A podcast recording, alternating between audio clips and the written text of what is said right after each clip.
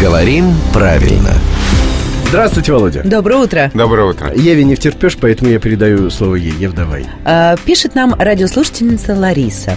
А, Предлагает обсудить в нашей рубрике о грамотной речи слово априори. О бедной приоре замолвите слово. Да. По сути, Да, да? да, Мгм. да. Мгм. Так. Лариса возмущена. Говорит, что очень многие люди стремятся использовать слово априори, но ленятся посмотреть его написание в словаре, а заодно и верное значение. Получается, что в априори можно употреблять, видимо, от некого слова априора.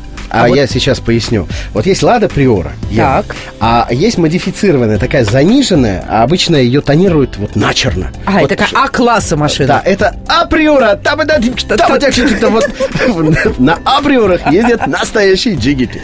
А если э, вернуться к письму нашей слушательницы, на самом деле, да, часто априори используют либо не так в речи, либо с дикими ошибками на письме. Володь, давайте все-таки разъясним эту ситуацию. Бывает, к сожалению. И в априори я сам видел такое написание.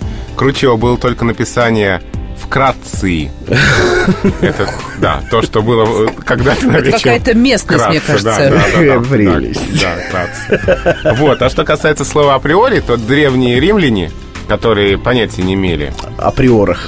да, ладно, в приорах, они это слово писали раздельно. А приори.